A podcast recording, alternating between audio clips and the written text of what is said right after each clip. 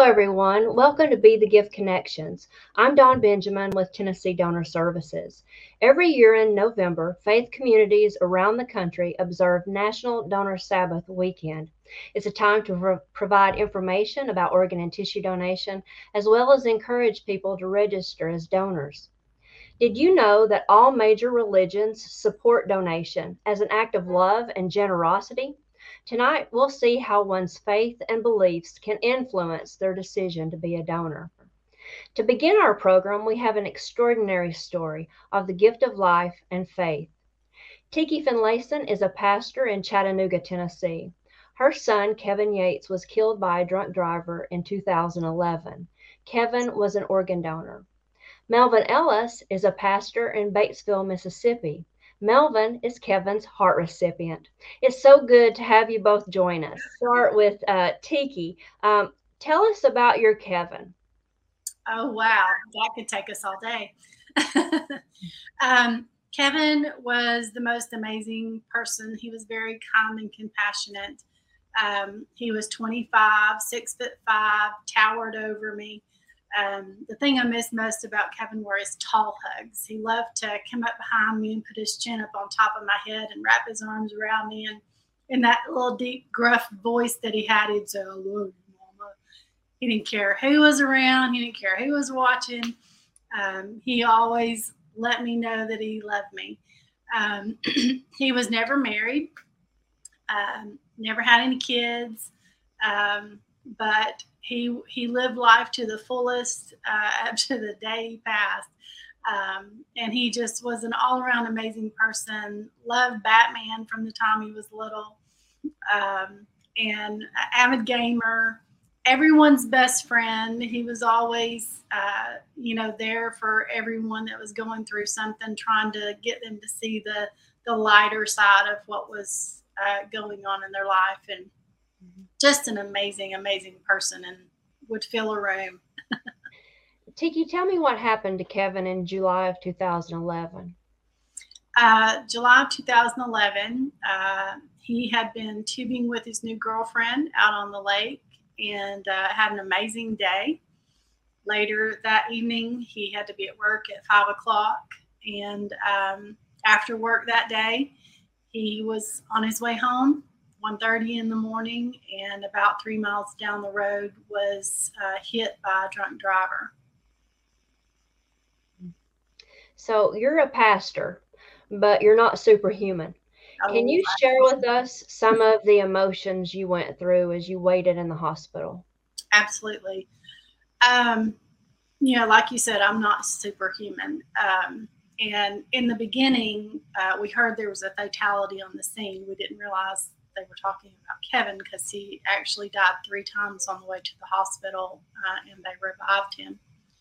Um, we thought the fatality was the other person. We didn't even know at the time that uh, it was a drunk driver. And so immediately I was, you know, so moved toward the other person's family because I thought, well, they've lost someone and Kevin's still here. We're going to pray and believe for his healing. And then later found out that it was the drunk driver. And um, I mean, it was just all, all, of these thoughts start running through your head.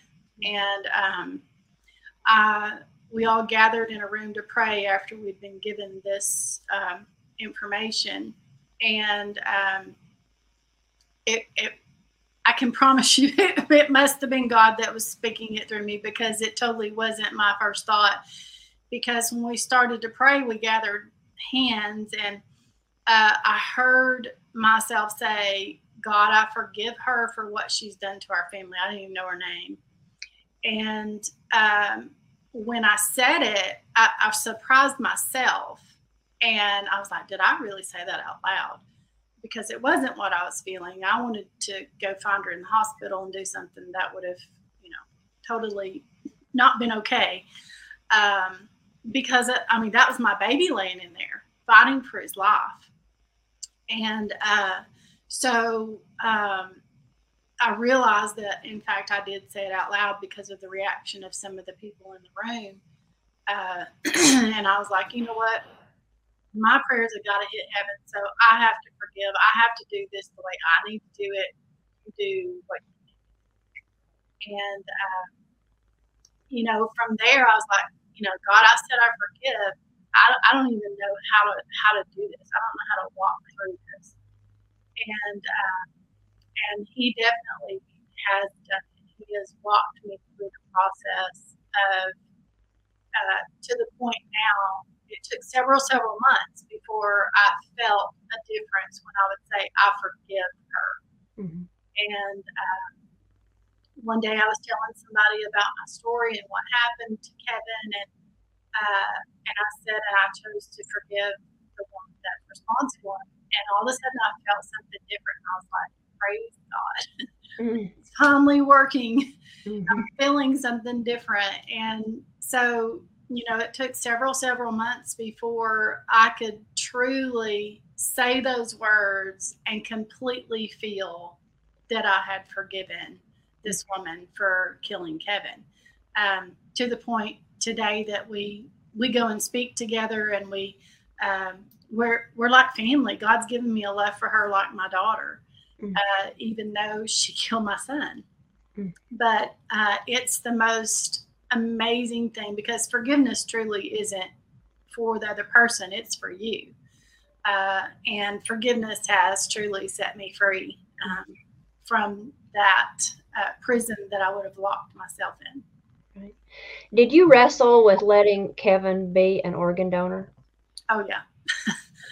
um, we had actually had a conversation a couple years prior. Kevin had had a friend that was uh, a donor, and um, came to me after the funeral and told me, you know, how cool he thought his friend was, that he's like a superhero because he saved lives. And and so um, you know, it was just a really short conversation. And he said, Mom, if anything ever happens to me, I want to be an organ donor. And this was two years before. And uh, you know, I told Kevin how proud I was that he made that choice. And we just went on to a different conversation.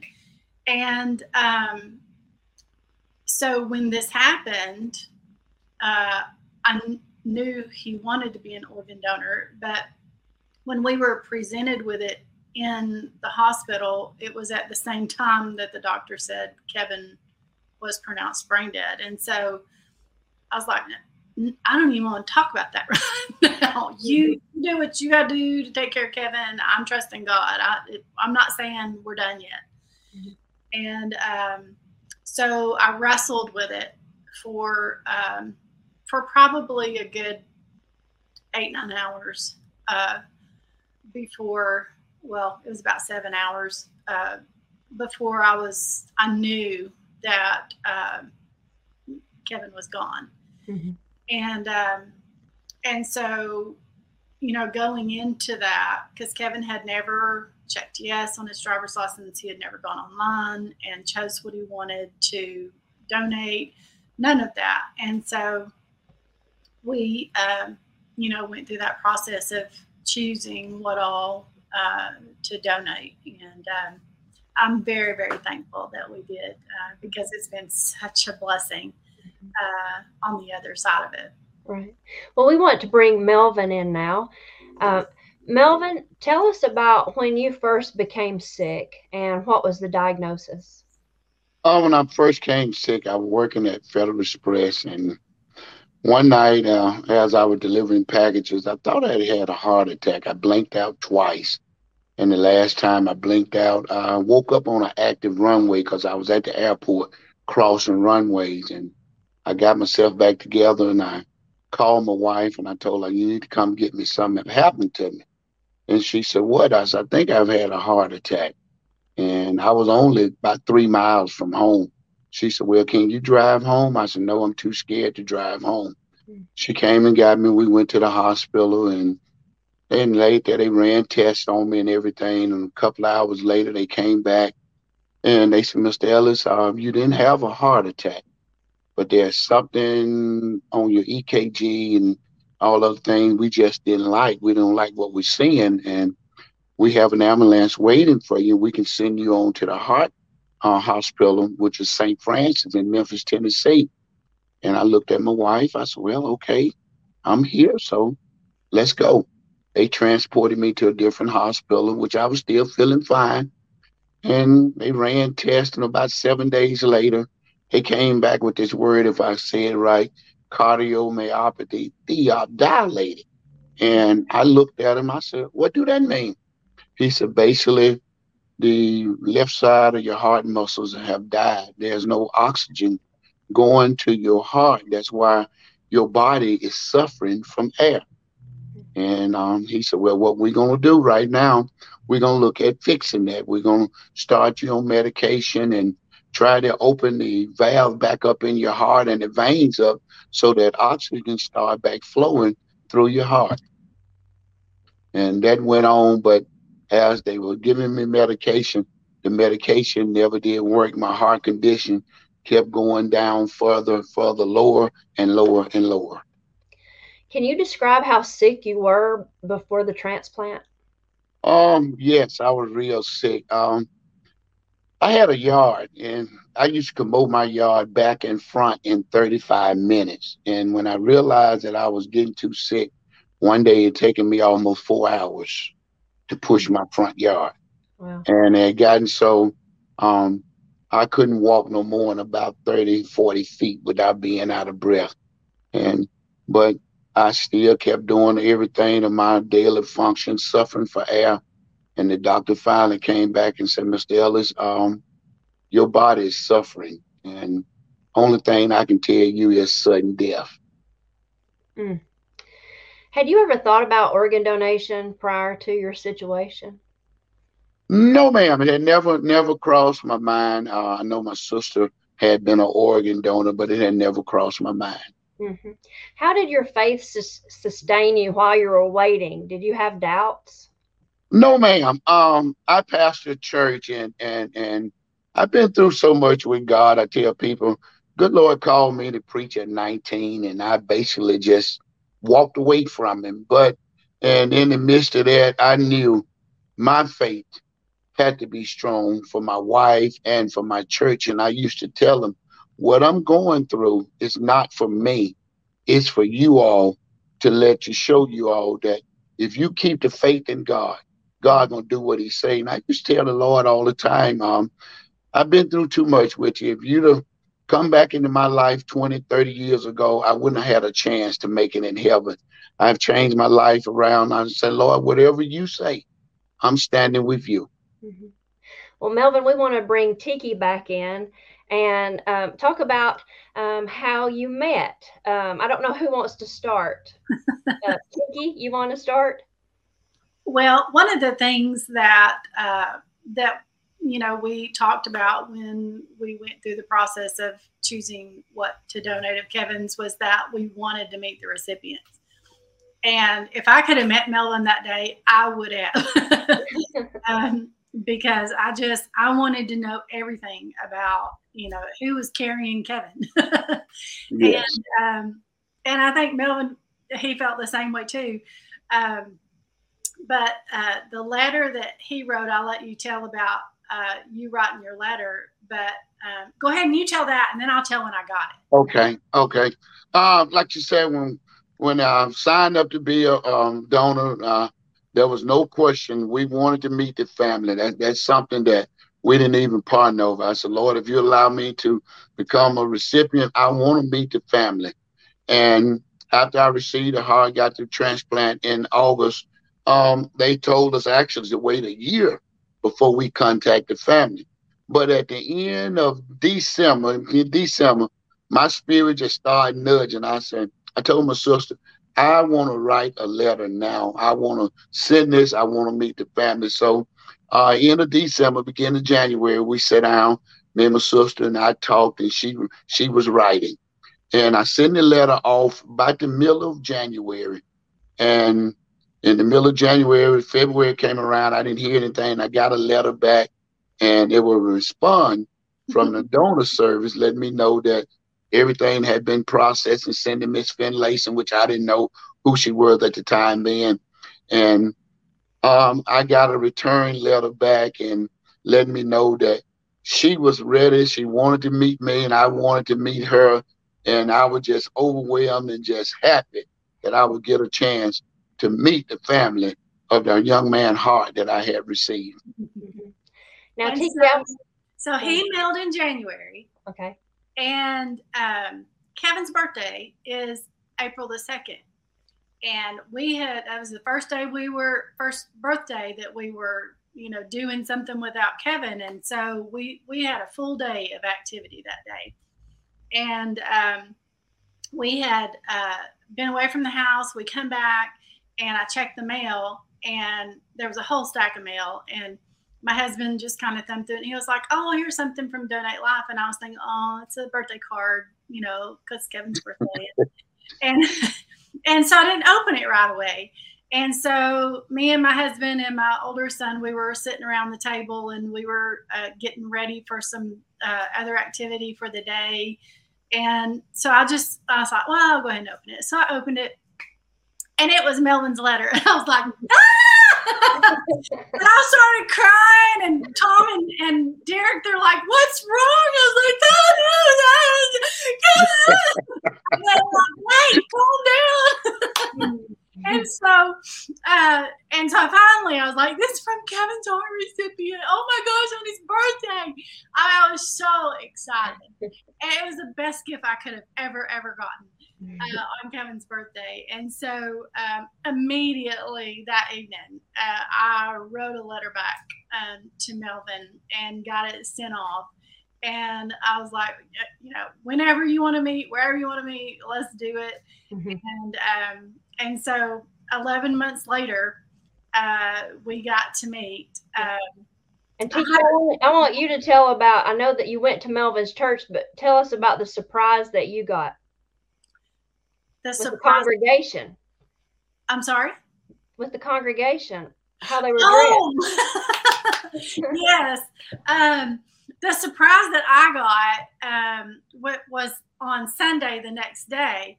Uh, Melvin's church had these shirts made that had on the front had the a little Batman with a heart inside the Batman that has Melvin's name on it, and then the back says um, uh, our our hero um, Kevin Sunshine, and I mean, that was just the coolest thing because the whole church was wearing these shirts. And um, so I walked into a sea of Batman when I got there, and uh, it was just the sweetest um, gesture uh, for them to do that. Um, but we had an amazing, amazing meeting. Um, and I, it, it's something that I will never, ever, ever, ever forget. Uh, it's a very uh, precious treasure Mhm. uh, for me. So I want to ask you both, Melvin. I'll start with you. Why do you think it's important for people in our faith communities to become organ and tissue donors? Well, because um, you know, well, I, I take this scripture that Christ said. He said that we will be able to do greater works than He, which you know, Christ is our Savior, and we can reach more. We'll be able to reach more people in our everyday life and becoming donors. And you know, we have had this this concept and precept about I'm gonna take it with me, and I'm not gonna. But that that's the wrong thing because you can be a saver to someone. You can help someone and and I look at being an organ donor as Kevin became because after I received my heart and my church started looking, they start signing up being organ donors because you can be able to bless someone with an extended life by the grace of God. Mhm. Tiki, why do you think it's important? Uh, I think it's important on the donor family side because had Kevin not been an organ donor, for me, that would have just been the end, other than Mhm. he's in my future. But for here, um, it is such a blessing to get to watch Melvin live life, to get him to get to see him with his grandbabies that he would have never got to meet Amen. had it not been for Kevin being a donor. Mhm. And for me, it's like Kevin's living life through Melvin and getting to experience things that he didn't get to experience. Mhm. And um, it- it's just it's just the sweetest blessing uh, to be able to have that on the other side of a loved one passing. Mhm. Well, Tiki and Melvin, thank you so much for talking with us and relating how faith played a role in each of your experiences.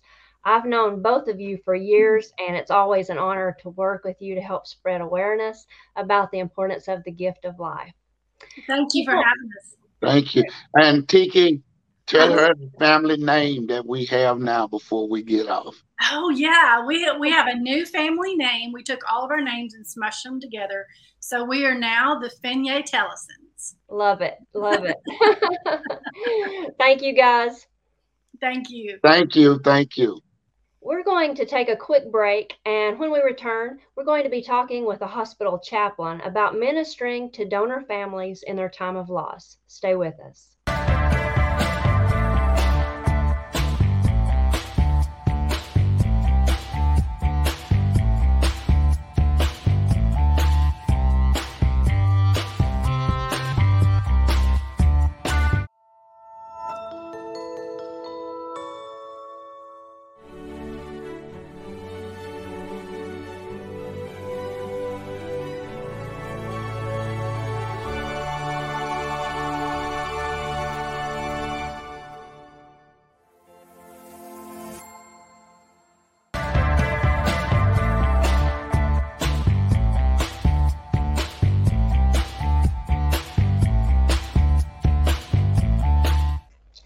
Reverend Letitia Judkins Davis serves as lead chaplain of Parkridge Health System here in Chattanooga, Tennessee.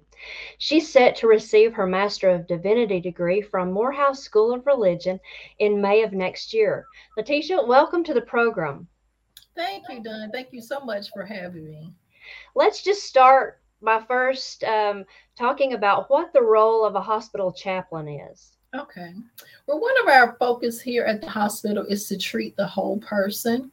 So that means the body, the mind, and the spirit. So the role of the chaplain is to support the spiritual side of the person. So what we do and what we're trying to do is to walk alongside individuals, no matter what their faith tradition is, um, to support them right where there are, to be presence, to be a listening ear, whatever um, they need. That's what uh, chaplains do as far as the spiritual side of the person. Mm-hmm. Now, National Donor Sabbath is for all major religions to participate in. And I know mm-hmm. that you work uh, with people of all faiths in the hospital mm-hmm. setting. What mm-hmm. commonalities do you see among the different belief systems?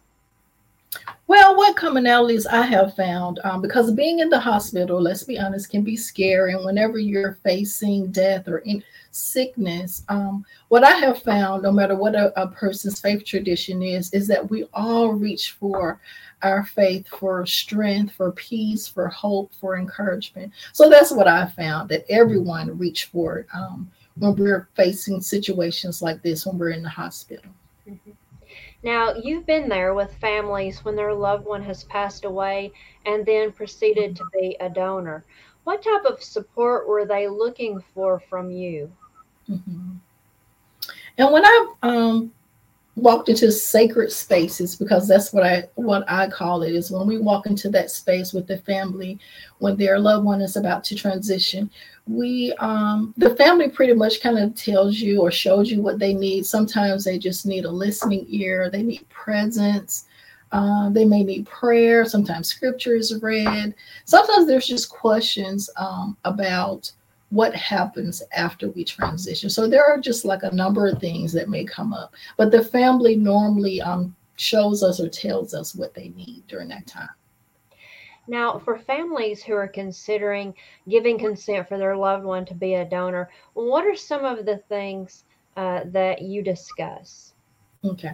Well, some of the things that I found uh, that comes up, questions that comes up, and, and, questions that I may ask the family is if their loved one ever talked about what their views were, like if they didn't make it known um, before something happened, I would ask the family if they ever talked about being a donor. Mm-hmm. Um, we were also talk about different myths that may come up sometimes that families may have heard, and they want to know, well, what does their faith says about giving um, organ donations. And what I found, the majority of um, faith traditions, they do support mm-hmm. organ donations. So, and we talk about different things like that. So. Mm-hmm. Mhm. Now, how do you see the option of organ and tissue donation actually helping a grieving family?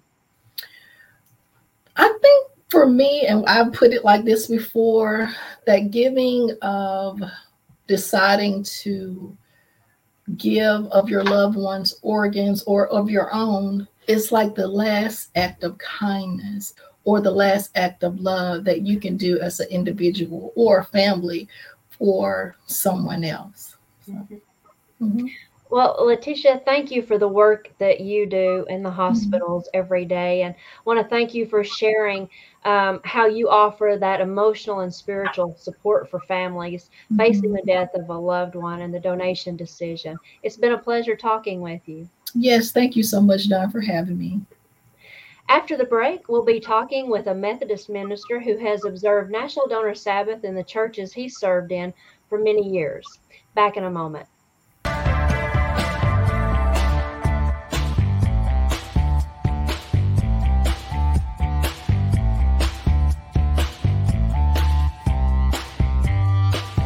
Before I got my transplant, I was very sick. Brendan was born with a metabolic disease called methylmalonic acidemia or MMA. And we knew since he was little that he was going to need a kidney transplant eventually. It doesn't cure MMA, but it's a treatment for MMA and it would protect the kidney. I am extremely grateful to Brendan's donor because now he gets to live the life that he deserves to live. Because my transplant, I could do everything that I want to do.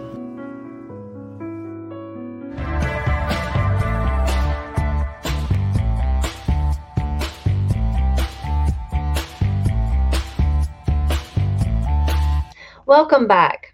Reverend David Fugit now joins us. He received his Master of Divinity from Louisville Seminary. As an ordained United Methodist minister, he currently serves two small churches in Smyth County, Virginia. David, thanks for joining us. Thank you. My pleasure. I might mention David is originally from Chattanooga. Yes. Uh, so we're glad to have you. We want to spend some time looking at reasons why people in our faith communities may be reluctant to be an organ and tissue donor. And I had mentioned before the break that you have observed National Donor Sabbath for several years in the churches that you've served. Uh, Why do you feel that it's important to talk about organ and tissue donation in the church? well, there are two reasons, Don. I think first of all, I think it's I think it's important that I think it's too many people have never thought about how donation is one way for us as Christians to fulfill our commandment to love our neighbor. Mhm. They don't see it. They don't necessarily see it that way. Mhm. And I think that's something that I've always tried to focus on is that if we can give something to our neighbor that we're no longer using, but is still worthy and still valuable to them, what what better way to show we love them? Right. And the second thing is disinformation. I mean, you know, the same thing that plagues us today has plagued us forever about this. That there's some reason we shouldn't do that because of different different misinterpretations of what Scripture may say about it, Mhm. or well, my church doesn't support that, which isn't Mhm. true. And so I think it's, it's very, I think it's coming from the pulpit. I think it's very important that our church members hear the value of organ donation Mhm. and the value as followers of Jesus. Jesus told us to love our neighbor, and what better way to do that? Mhm. So I'm interested um, to hear from you maybe some of the reactions that you've gotten over the years from your congregants. Mostly positive. I think it's interesting. I've had several sign up Mhm. that day. I mean, That- That's great. My sister is a, works for Tennessee Donor Services. and She's come and spoken before, and they've been really responsive to her. And we've tag teamed the the, the presentation so that she says the Tennessee Donor Services part, and I say the I guess the religious part or whatever. Mhm. And so I think it's been very positive. As a matter of fact, I have a church member who received a heart. Oh, that's wonderful. That's wonderful. received a heart, and others have again. I've had several people sign up or say, you know, I hadn't even thought about it that way. And so I, I mean, I've not got. I have not now. That doesn't mean there hasn't been people who had who have been negative. They've just not presented that to me. Right, right. I've not heard them say, "Why would you? Why would he do?" I've never heard that. So, but Mhm. my all my experience has been very positive. That's good. So, we want to take a look at some of those concerns that maybe some Christians have. And I would like for you to share what you see in Scripture that provides us with some guidance. So, number one, is it moral? Yes. As I mentioned in my in the first part, I believe that Jesus taught us to love our neighbor as ourselves. Mm-hmm. And what better way to love our others than to donate so that they may have life? Another question that I've heard people ask or they're concerned is that does that person deserve it? Is the recipient worthy? Maybe their concern is that the right person might not get it. I think that's one of those I think that goes back to Jesus defined our neighbor as anyone who shares our world. So I am not about to judge the worthiness of anyone else when I probably wouldn't live up to my own standards. Mm-hmm. I think just I think to make any sort of judgment about whether someone deserves anything, particularly people of faith who believe we have been given grace freely, I think is it, it smacks in the face of all that Scripture teaches. Mm-hmm. It's kind of contradictory. Very contradictory. Okay, what are some of Christ's teachings that can be applied to the subject of donation? You know, I thought about this question and I was like, all of them, or many of them. I mean, love your neighbor, you know, give to the give to the those who are in need, um, love each other. I just think there's it's the New Testament is the Gospels are full of Jesus reaching out and helping others at some cost to himself. Mm-hmm. And so I really feel like if we're going to be true followers, that's something that we as as people of faith, those who follow Jesus, need to look in and say, "This is what Jesus would have done." Right. If that had, I'm, I'm convinced if that had been available, Jesus would have given a tissue or something. Mm-hmm. You know, had that been something they did back then. Right. So, one last uh, concern we want to address what about the afterlife and the concern of being buried whole? I believe we are given a new body. When Jesus was resurrected, he was he had a he had a different body. He had some of the same parts, but his body could go through doors and be somewhere and then not be somewhere. Paul talks about a new body Revelation talks about a new heaven, a new earth, a new creation. So I believe strongly that we will not be who we will not physically be the same. Mm-hmm. What that'll look like, I do not know. But that would be like if you lost a limb, somebody that's a problem. I don't see that as a problem. So the same holds with donation. Mm-hmm. If my heart can help somebody else, I don't need it. I'm in the I'm not I'm not here on this right. physical plane anymore. So I don't think it's I don't think we have to be whole mm-hmm. because again, I think that God gives us a new body. I'm, I'm, i believe that. Well, David, thank you for sharing your insight into how faith can influence one to pass on the gift of life. Here, we appreciate you being a part of our program. Oh, I appreciate it. My pleasure. And thank you for watching Be the Gift Connections. Like our faith and beliefs, the decision to donate is a personal one. If you haven't registered to be an organ and tissue donor, we hope you'll consider what you've heard from our guests this evening. It's really simple to sign up. Just visit bethegifttoday.com to document your decision, and don't forget to talk to your family. Remember, we all have the power to donate life. Have a good evening.